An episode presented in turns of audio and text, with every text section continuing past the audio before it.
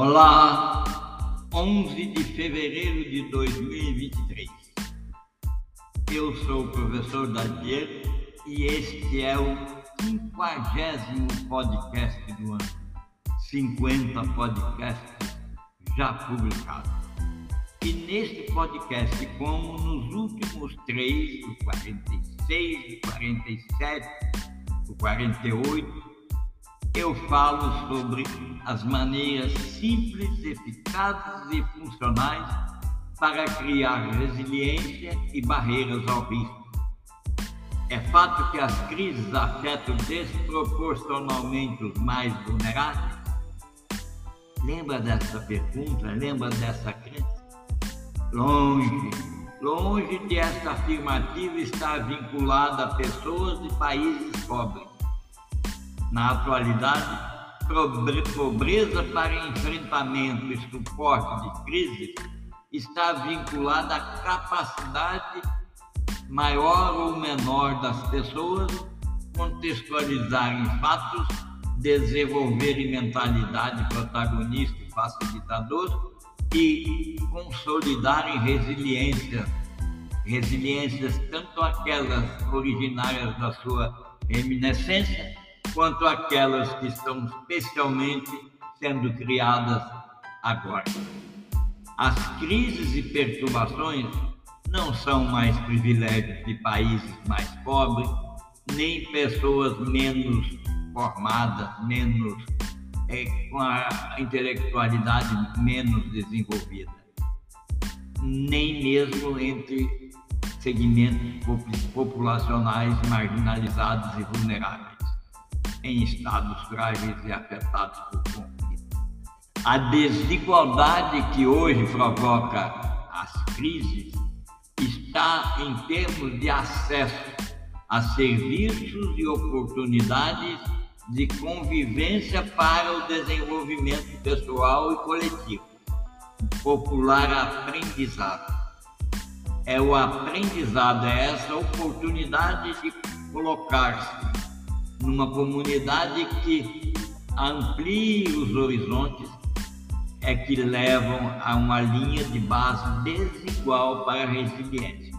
Quanto mais distante dessa comunidade para desenvolver-se, menos capacidade de criar resiliência tem a pessoa. E é assim que esse conjunto de ações vai afetando o desempenho de pessoas e de nações.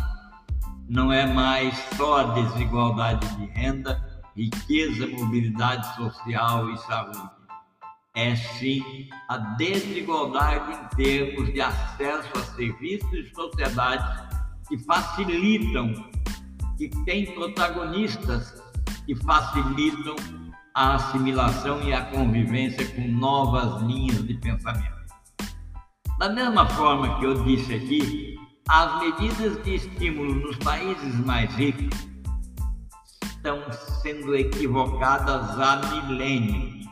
Elas aumentam a demanda quando vem uma crise, elas criam estruturas econômico-financeiras e de consumo para aumentar a demanda, sem, entretanto, pensar ou criar barreiras à próxima crise essa dinâmica resulta em um contínuo de crise, com cada paciente ficando melhor dentro da crise. Ou seja, melhorou, mas não sai da UTI.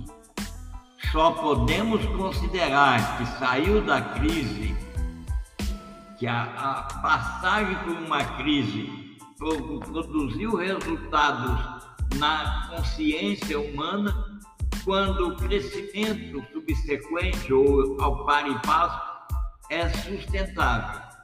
Aquele crescimento que apoia a saúde humana em seus 23 impulsionadores e harmonia e harmoniza o ambiente da crise, ampliando significativa, significativamente a subsistência de segmentos populacionais mais amplos.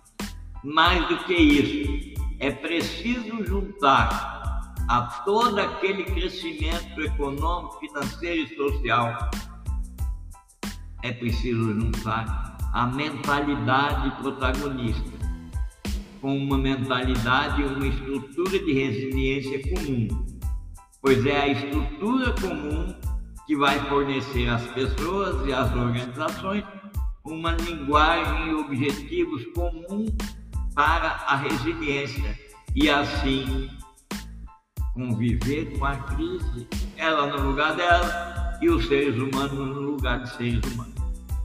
A solução para agir agora de maneira a reduzir riscos e aumentar a força da resiliência individual, social e organizacional está resumida na frase que eu vou pronunciar agora.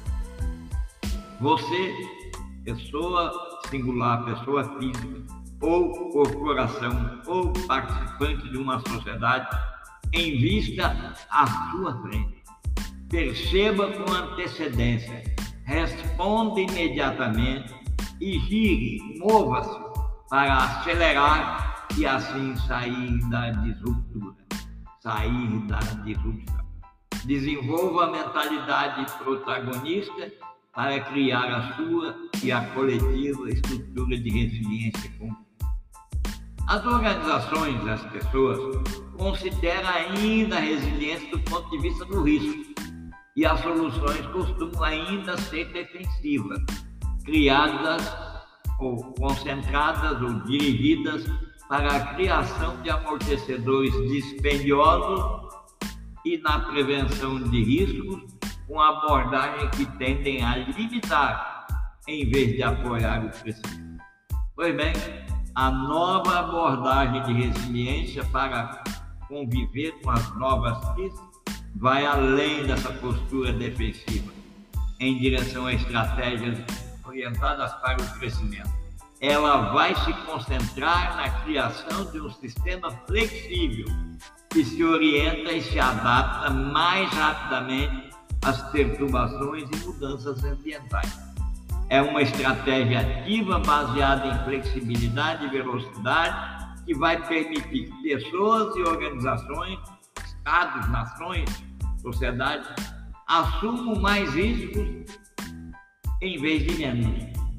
É nesse contexto que formam-se aí o poder residual para proteger contra incertezas que resiste a respostas mais imediatas. Na verdade, para fazer uma analogia com o corpo humano, o momento atual para juntar-se à mentalidade progressista é fortalecer um dos músculos dessa mentalidade protagonista e progressista. É o músculo da resiliência, que precisa ser fortalecido por meio das ações principais que eu vou novamente repetir. Preparar, perceber e agir. Essa é a sequência.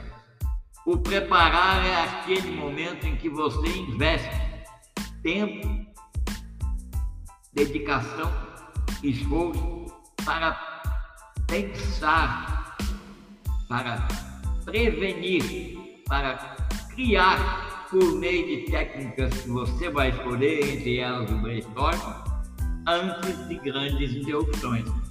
Você vai investir tempo, recursos pessoais, recursos coletivos para pensar os fatos portadores de futuro, de maneira que eles, ao se encontrarem com você, você já os tenha mapeado. E isso é feito de três maneiras uma flexibilidade de design pensante, novamente a mentalidade.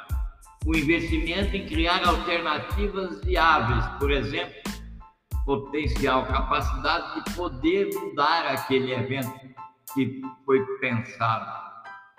E na prática mais simples, ter vários fornecedores em todas as diversas regiões geográficas.